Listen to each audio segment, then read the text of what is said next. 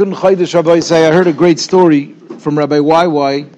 He said over that he was once by a by um, by a chasana, and he was schmoozing with a couple of choshev rabbanim. I'm just quoting him.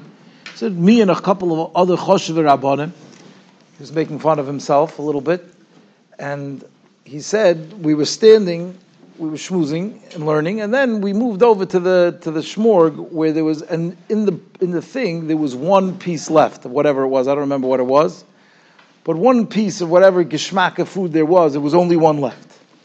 And he said, as choshev as we were, we were ready to kill each other over that piece of chicken. With all of our chashivas, lamaisa, we were all all three of us were hungry, and he said, we didn't. Lamaisa, we didn't kill each other over the piece of chicken. But we all felt the same, where it could actually lead to Ritzicha.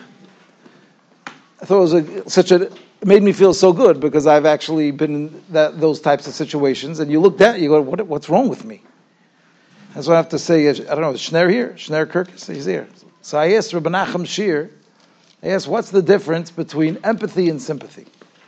What's the chiluk? We all know when somebody feels has sympathizes for us, it makes us sick. If you, someone pities you, don't, I don't need your pity.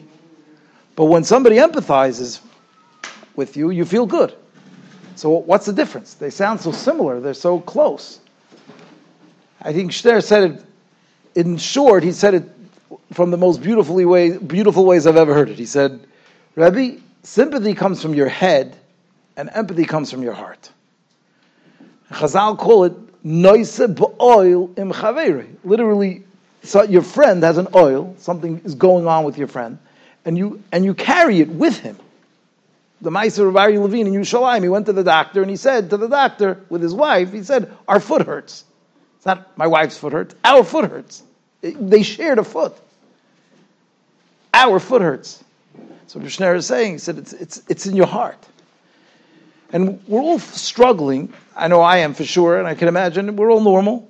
How do you feel for the for Eretz Yisrael? Well, now here it's, it's Rosh Chodesh and it's late and it's and you feel and, and I'm and I'm saying an extra capital Tehillim and but we all we're all we're all like Rabbi YY standing by the by the shmorg. Lamaisa, we want to kill for the piece of chicken. We can't. That's that's that's who we are. We're human beings, and it's something we have to be aware of, and we have to fight it because it's normal to feel like you want to kill the other guy for the piece of chicken if it's seven o'clock at night or six o'clock and you haven't eaten all day. As choshev as you are, lamaisa, you won't eat the chicken. That's we we are like we're chatzi behema, and that behema chelik of us wants to eat that piece of chicken, no matter how much we know how stupid it is. Right now, I want to eat the chicken. I what's how crazy can you get over a piece of chicken? It doesn't make a difference.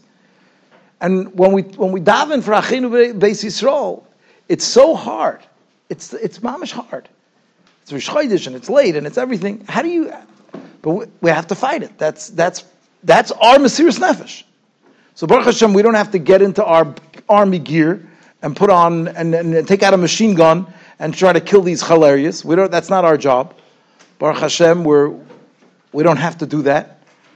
But our brothers are doing that. And as hard as it is for us to put to try to put ourselves in their shoes, we have to try to do it. It's, and it's a, and it's an avoid every day. I want to just say a short ma'isa from my Zayd. It's his yahrzeit today. Barry's uncle, who I think the Yisoid is, is so powerful. Was just one of the things of the I can't even count how many things he gave me over over my lifetime. Baruchnius or Bagashmius, but I feel incumbent because Lamaisa, the cornerstone of yeshiva, is, is his donation. And Reb Pesach told me, Reb Pesach Krohn told me a Maisa that happened with my grandfather. So it's a Pesach Krohn Maisa with Reb Pesach Krohn. That's why I like the Maisa so much. It's a Pesach Krohn Maisa about Reb Pesach Krohn. If you read the, the Rabbi Grossman book, my grandfather, I think it's chapter three, is about him.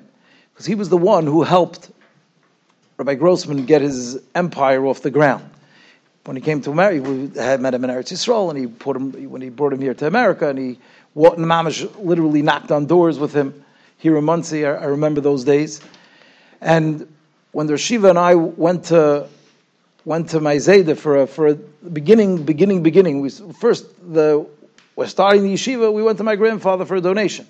And he promised us the cornerstone. And Rabbi Pesach told me that he was standing by the first Migdal dinner, that's Rabbi Grossman's organization. And when he came to America, at first it was my grandfather and Pesach. They, they literally took, took care of the entire organization, whatever it was. Pesach ran the bank account, he cashed the checks. And they needed them. He said he's standing by the dinner now. It was, I, I happened to, I was a little kid, I was there. Hundred, a thousand people were there, big wealthy people in the Waldorf. It was very fancy. And he said, and I was standing there feeling, he said, I was feeling like a loser. You know, they don't need me anymore. They don't need me to run to the, Rabbi Grossman doesn't need me anymore to run to the bank to cash the checks. Now he has a, a fancy office in, in, Manhattan. He does, you know, I, don't know, I'm not, I'm not needed. He said, that's what I was feeling. So then Yuzayda came over to me and he, and he stuck his arm, he put his arm around my shoulder and he said, Pesachol, the first bricks are ours. Everything that came after that is going on top of our bricks. We put in the first bricks. Everything is on top of those bricks. And my Zayda put in the first bricks here. I'll never forget, we went to, went to the Rashid, we told him at that point, I don't know if you remember, Barry, that we were considering getting a piece of three acres at a Mariner Way. That was the that was up that was that was one of the possibilities. Shia Markowitz was the Leibowitzes. They owned the property, so he was negotiating with them before Mariner Way, before that all the people that lived there. He was it was it was woods across from the Beis Olam, and he was negotiating for three acres. And I remember we went to my grandfather. We mentioned to him. He said, three acres, it's not enough. Betzal, it's not enough three acres. You're going to need it. You're going to need a dormitory. You're going to you want to have young light. You're going to want three acres. Is not enough. It's not good. It's not. You can't you can't do enough with three acres. I remember thinking three acres. Then at that point, three acres was. He always put in our heads. You got to think big. Don't think small. Think big. You, you never know what's going to happen. And Kacho Yemaisa, we got this property for less than they wanted to sell us those three acres. Siyata Deshmaya. I think the main message, one of the main messages of Yitzias Mitzrayim, and it always strikes me whenever Pesach by night I'm sitting there, I'm thinking, the Rebbe took us out of Mitzrayim. When Avram Avinu went to Mitzrayim, the pyramids were already older than this country, Lefi the scientists.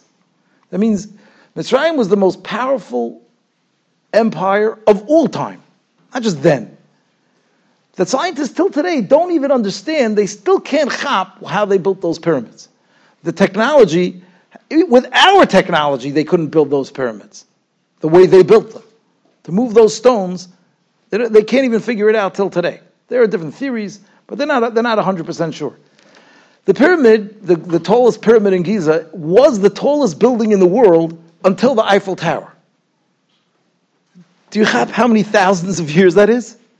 Do you chap how advanced they were? It means it took human beings another 3,000 years to how to build a building taller than the, than the building that they built. That's still here. That means we sit down to our Seder and we see the pyramids are still existing. The only, come out the only thing, probably the only thing that's existing from the time of Avram Avinu that somebody built, that was the empire that they built. And the Rebbe of Dafka took us out of Mitzrayim the most power, and he was the most powerful king of Mitzrayim. To tell us there's nothing, there's nothing you can't do. There's nothing a Yid can't do. And that's the first of the Aseres HaDibris. Anoichi Hashem Aleikecha Asher Eitzeisichem Eretz Mitzrayim. I took you out of Mitzrayim. Don't think, don't sell yourself short. Why? Because of the second of the Aseres HaDibris. Everything comes from me. If you're working for me, the Rebbe says, you're working, you're on my team. You're working for me. If you're working for me, there's nothing you can't do. Nothing you can't do. And this is something that my grandfather and his brother, my uncle Aaron, Rabari say that they, they had that so in their bones that I can't, and anyone who came within their daled amos got, got, got some of that from them. Don't sell yourself short. I'll never forget, Rabbi Zayda taught me, I sat with him on a plane. He was, uh, before my bar mitzvah, my grandfather took me to Eretz Yisrael, took all his grandchildren to Eretz Yisrael. Because he wanted to give us Avas Eretz Yisrael. So I was with the on with Yazid, with. He was teaching me the Kriya. It was a beautiful Balkaira Bari Zayda. They they had such they had such a chshivas for Torah. They had such a burning desire to build Torah. It, it, it, it just there's no way you couldn't get something from that. Every every person, Yid, Goyim that were in the neighborhood, everybody got from that. And that's because they chap that the Ribono Shel Olam was in charge. And when we're working for the Ribono Shel Olam, there's nothing, everything's possible. Everything is shaykh. There should be a schutz for his neshama.